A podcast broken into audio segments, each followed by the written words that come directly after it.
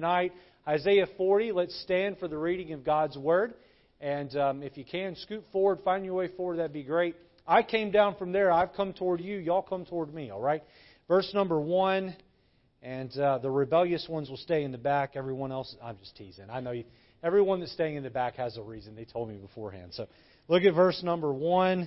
And uh, we're going to read down through verse number 8. The Bible says, Comfort ye, comfort ye my people, saith your God. Speak ye comfortably to Jerusalem, and cry unto her that her warfare is accomplished, that her iniquity is pardoned. For she hath received of the Lord's hand double for all her sins. The voice of him that crieth in the wilderness, Prepare ye the way of the Lord. Make straight in the desert a highway for our God. Every valley shall be exalted, and, and every mountain and hill shall be made low, and the crooked shall be made straight, and the rough places plain. And the glory of the Lord shall re, be revealed, and all flesh uh, shall see it together, for the mouth of the Lord hath spoken it. The voice uh, said, Cry, and he said, what shall I cry? All flesh is grass, and uh, all the uh, goodliness thereof is as the flower of the field. The grass withereth, the flower fadeth, because the Spirit of the Lord bloweth upon it. Surely the people is grass. The grass withereth, the flower fadeth. Look here, but the word of our God shall stand forever. The title of our Bible study for this week and, and, probably next week, maybe the next three weeks, but definitely this week and next week is this God is greater than our circumstances. Aren't you thankful for that tonight? No matter what life throws at you, God is greater than our circumstances. Let's have a word of prayer and then we'll get going. Lord, thank you for the chance to gather as a church family, uh, the opportunity to, to, to pray together. Uh, Lord, how that binds our hearts. Lord, we've been encouraged through the missionary update we're thankful for how you're using our missionary there in, uh, in Israel. Lord, help us to have our hearts in tune with the Bible tonight. Lord, teach us truth uh, through the, the preaching and teaching of your word. And Spirit of God, confirm those things that are said that are accurate. Help us to leave here tonight with not only a better knowledge of your word, but, Lord, a, a determination to go forth and practice what we hear. Help us to regain a, a fresh perspective on how great you are. In Jesus' name, amen. You may be seated. Well, we're going through the book of Isaiah verse by verse. And so Wednesday nights is a Bible study time, verse by verse through Isaiah. It's been a long journey. We made it through 39 chapters so far, and that makes uh, that brings us to a benchmark, if you will, in the book. Now, um, uh, the book of Isaiah has been labeled by theologians as the Bible in miniature. The Bible in miniature. And here's why, okay? The Holy Bible has 66 books. Uh, Isaiah has, anybody want to guess how many chapters? 66 chapters, all right? Now, I, I was telling this to my father, who's very smart, and he said, Yeah, but chapters were added later. And I said, Don't get technical with me, all right? Yes, chapters were added later, but uh, stick with me here. 66 books, 66 chapters. The Old Testament contains 39 books, and the New Testament contains 27 books. Now, uh, the Old Testament's 39 books focus on God's law and God's judgment. The New Testament's 27 books focus on God's grace and God's forgiveness. Now, you can find grace and mercy in the Old Testament, and you can find judgment and law in the New Testament, but the emphasis in the Old Covenant or Old Testament is on the law and judgment of God. The emphasis in the New Testament is on the grace and forgiveness of God. Now, if you look at the book of Isaiah, chapter 39 marks the end of the first section, okay? Uh, the 39th chapter is where, uh, uh, is, is where you see warnings to Israel about the coming judgment of God that will be poured down upon them.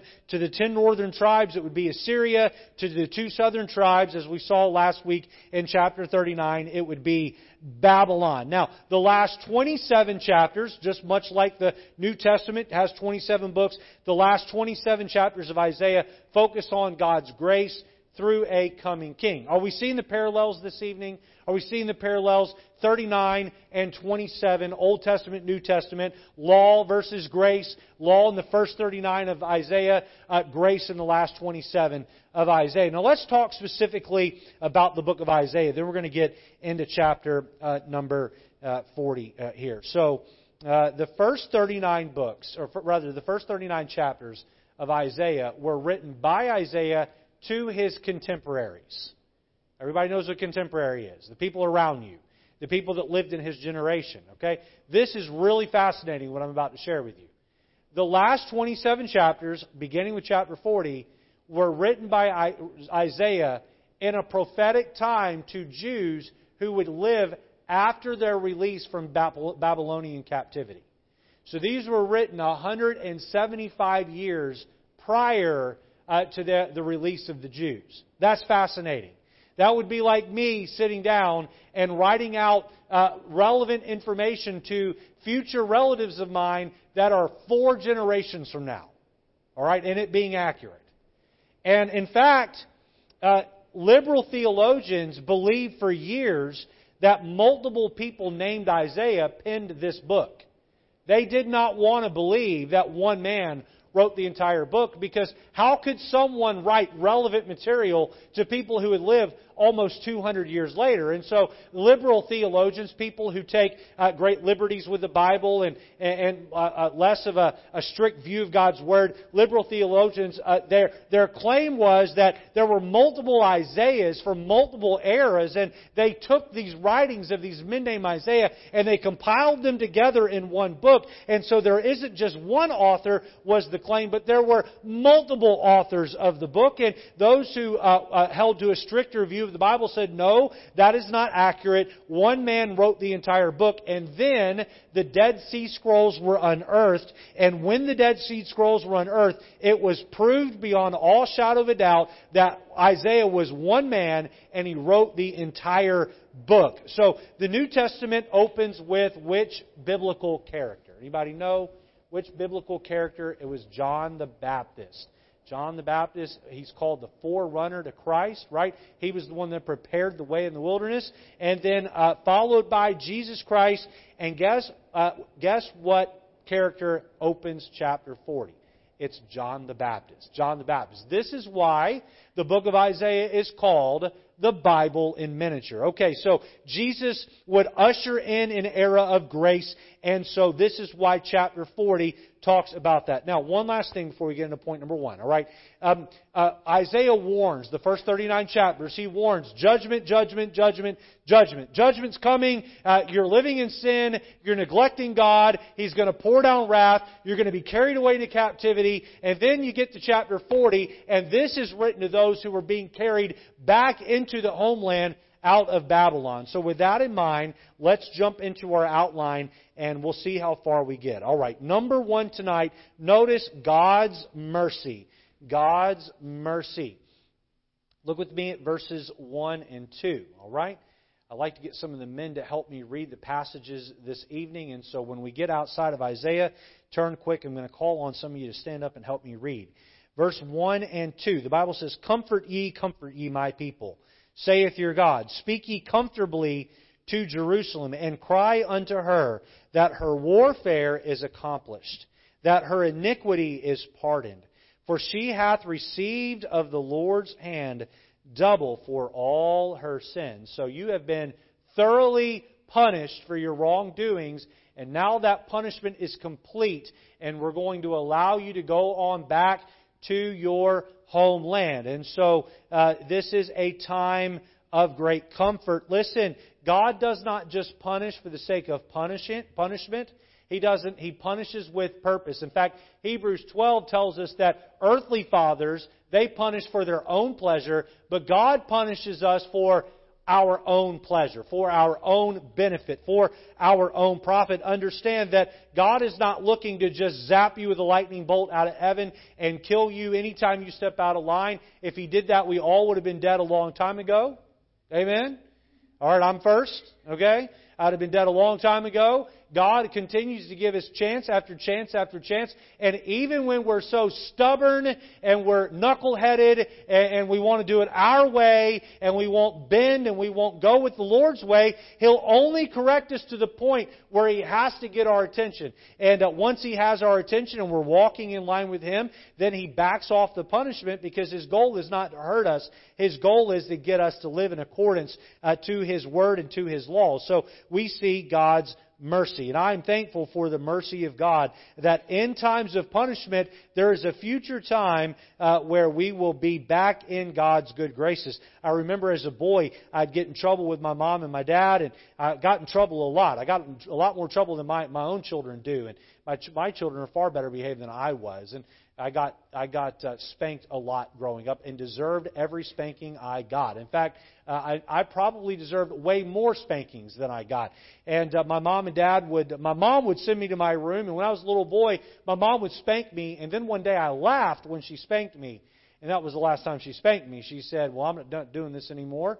Your dad will spank you when he gets home. And I said, No, oh, actually, it hurt. And she said, No, your dad's going to spank you when you get home. And you know what? I would sit in my room and I would wait on my dad to get home. And one of the ways I would mentally cope with the thought that I was going to be in trouble, me and my dad had a great relationship and still do to this day. But one of the ways I would cope with that is knowing that, yes, there's, this is a time of trouble, but there will be a time very soon where me and dad are back I'm back in good graces with Dad, and I'm riding with him to the hardware store, or we're going out to get uh, do some, do some yard work together and get a soda and a honey bun. And, uh, we're going to go out and have a good time. And it, this isn't permanent. And if you're under the punishing hand of God right now, understand that once you get your behavior in line, you can be back in God's good graces, just as Israel found themselves. So we see God's mercy. Number two, notice God's messengers.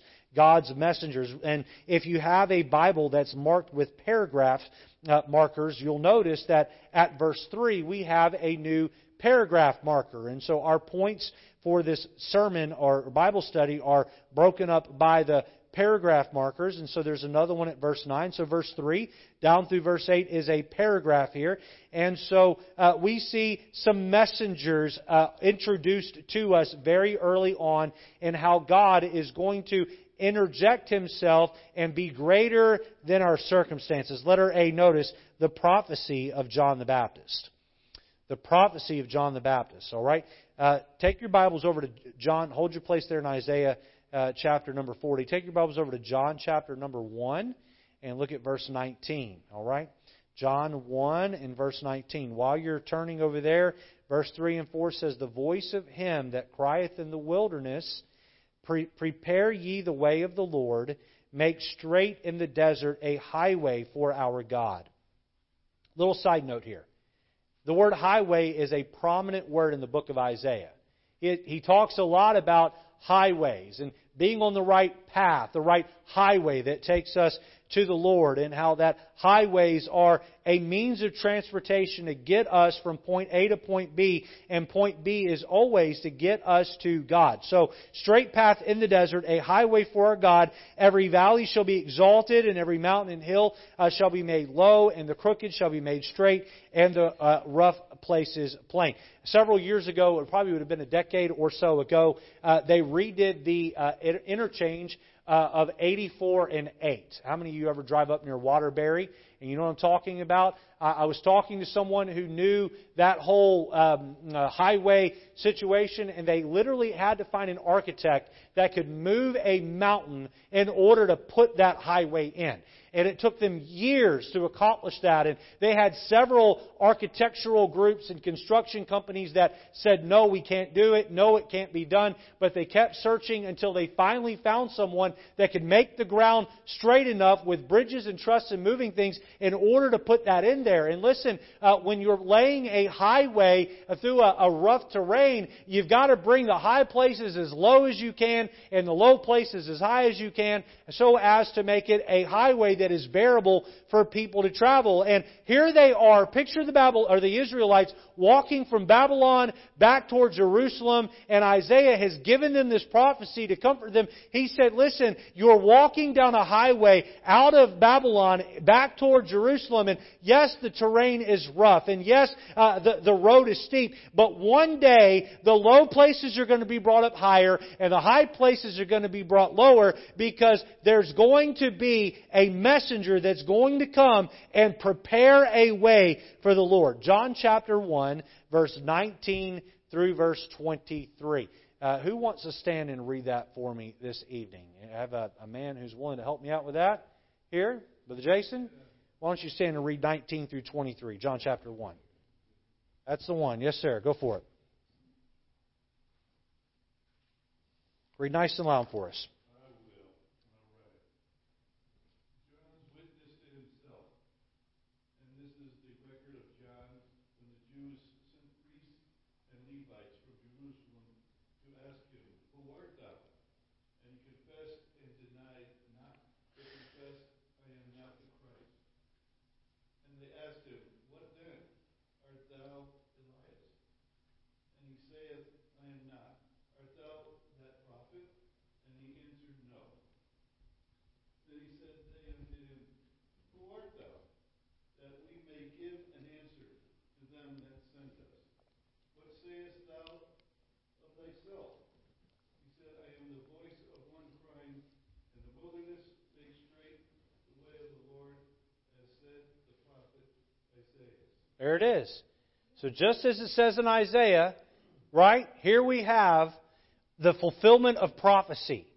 He said in Isaiah, he said, one day there's going to be someone who's going to come and be the forerunner to Christ. And the uh, Pharisees send messengers to John the Baptist to say, Who are you? He says, Well, I'm not the Christ, and I'm not Elijah or Elias. I am that one prophesied of Isaiah, Isaiah 40. I am the one that is sent to make the way straight for the Lord. So we see the prophecy of John the Baptist. Letter B, we see the promise of the Messiah. Go back to Isaiah chapter number 40.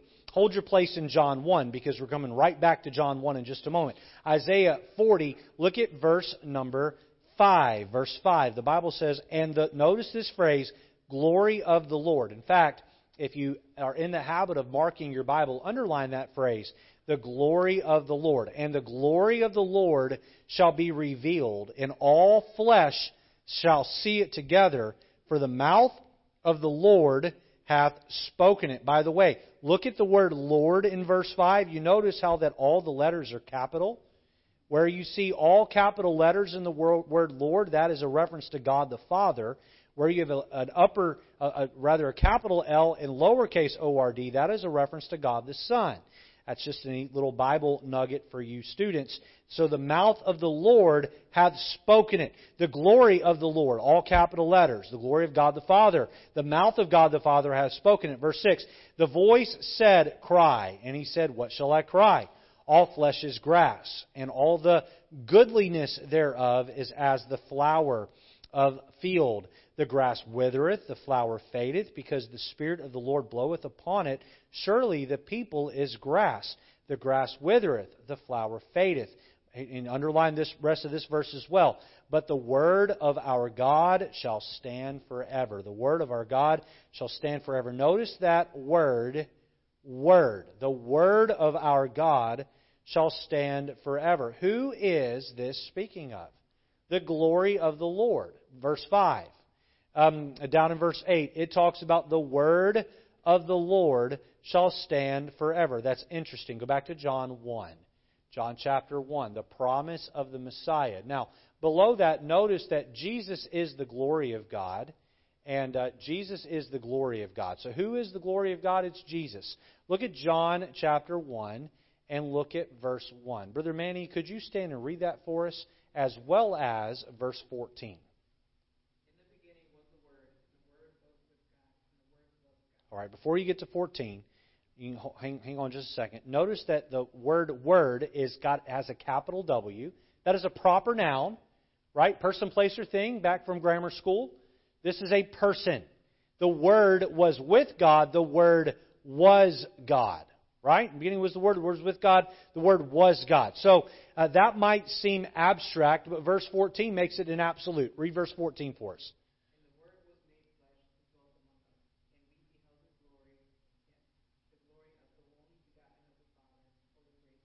So the Word was made flesh. We call this the incarnation of Christ, right?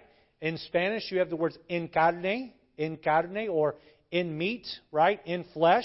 And so the incarnation of Christ, this is Jesus leaving heaven, coming to earth, being born amongst us. We know that story as uh, Jesus being born through the womb of the Virgin named Mary, and here he is being born amongst us. The glory of God. The Word was uh, w- w- the Word was made flesh. Now, back in Isaiah chapter 40, verse 8, notice this. It says, "But the Word of our God shall stand forever." So I have this written down in my notes. Jesus is the glory of God. He is permanent.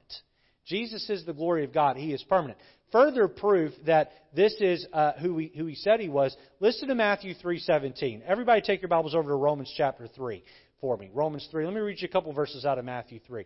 Here we have the baptism of Jesus. The Bible says, And lo, a voice from heaven saying, This is my beloved Son, in whom I am well pleased. The glory of the Lord, the glory of God the Father, is Jesus, the Son of God, the Messiah.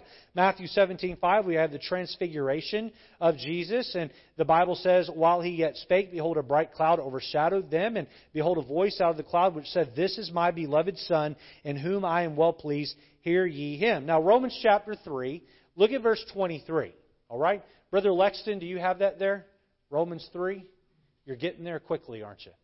Can you stand and read verse 23 for us?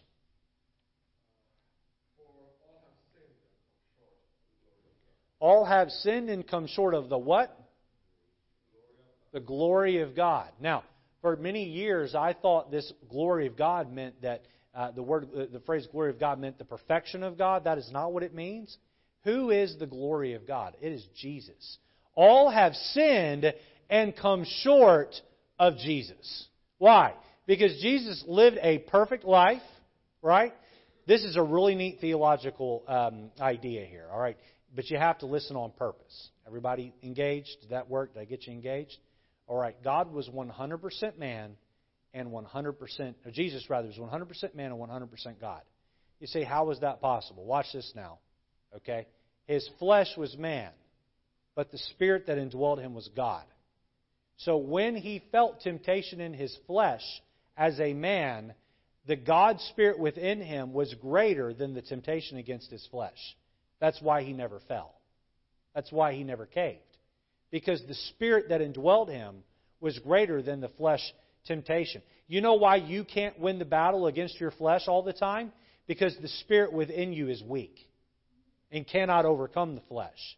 Now, it can when the Holy Spirit's in charge, right? when we yield to the Holy Spirit and when we let the Holy Spirit lead the way, then that Holy Spirit can overcome our flesh. But our spirit in and of itself is flawed and broken and we cave to the flesh.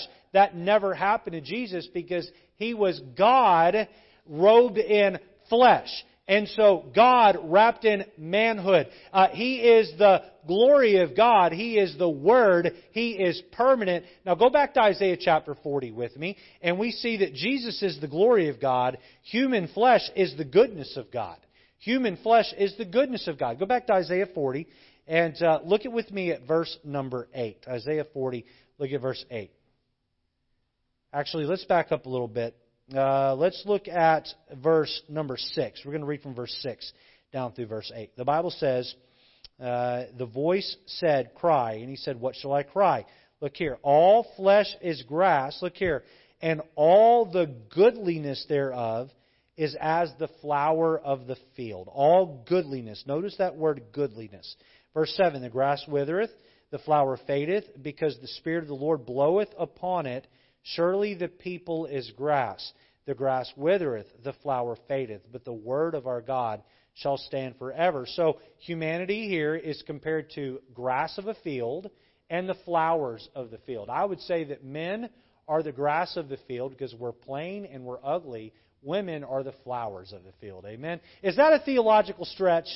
Am I stretching the Bible? I, I think I might be stretching the Bible a little bit there, but um, uh, you you take it for as you will. That's my interpretation of it. All right. Uh, but the, the grass and flowers of the field represent humanity, and notice that it is a temporary thing, right? Grass comes and it goes. Flowers come and they go. And but uh, why is Why are, why are humanity compared to, uh, why is humanity compared to the grass and flowers of the field? Because of its temporary nature, and it, it's, it's brought about from the breath of God. Now that's interesting. Look back at verse 6. All flesh is grass, all the goodliness thereof is as the flower of the field. Verse 7, notice the word bloweth.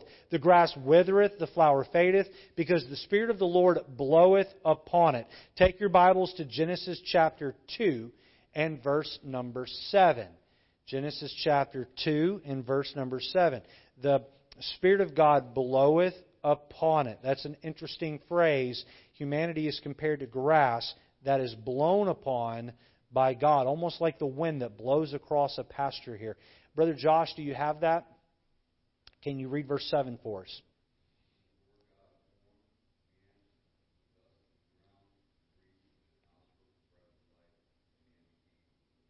There's that breath of God again, right? So I love the imagery here. God comes down to earth, right? He's got everything else created. He takes his hands and he uses the dust of the earth and he forms the first man, right? Gives him all of his uh, uh, uh, features and, and creates him. He's laying there lifeless. And then God comes down and breathes into his nostrils the breath of life. So here we have humanity being powered by the breath of God. Here's some other verses on this. Jeremiah 1 5. Before I formed thee in the belly, I knew thee, and before thou camest forth out of the womb, I sanctified thee, and I ordained thee a prophet unto the nations. Who is it? And this is this is a little bit of a side note, but someone might need to hear this. Who is it that gave you your features? It was God. He determined how tall you would be. He determined uh, what metab- metabolism level you would have. He determined what color your hair would be. He determined uh, how, what, what, how far apart your eyes would be on your face, the size of your nose, what your lips would look like, how, how high your jawline or low your jawline would be. You know what, as humanity, we do? We stand in front of a mirror and we complain about what isn't just right with us. Right? We go see uh, doctors that have plastic surgery so we can improve upon. And, and God, why did you make me this way? And you may not say that out loud, but when you complain about your appearance, you are saying, God, I'm not, I'm not content with the way you made me. And that's not right. That's not right. We're not to worship ourselves, we're to worship the Lord. And we all can find things about our physical appearance or our own flesh uh, uh, to be insecure about, but we shouldn't because God made us exactly the way we are. Now, the way we eat and how we work out, those things are left up to us, right? You shouldn't uh, abuse the temple that God has given you. You should take good care of it, but don't complain about how big or small your nose is, or how big or small your lips are, or how tall or short you are. Uh, those are features that God has given you, and you be thankful for them. Turn over to Ecclesiastes chapter 12. So we see here uh, that God uh, breathed into man the breath of life. He's like grass uh, that's blown across by the wind and a flower in the field. And uh, we see that God is the one that gives life to humanity. Flesh, uh, the, the, the, the life of flesh is the goodness of God, while the person of Jesus is the glory of God. Ecclesiastes 12. Why did God give you life? Why did He give you breath uh, to breathe? Why did He form you in your mother's womb? Uh, why uh, did He leave you here on planet Earth for such a time as this? Solomon, the wisest man ever to live, tells us at the end of his life, in one of the last chapters of his book, Ecclesiastes 12, verse 13, he tells us what the purpose of our life is. Fred, can you read that for us? Are you not there? I'll get someone else. Ecclesiastes, are you in Ecclesiastes? Chapter 12, verse 13.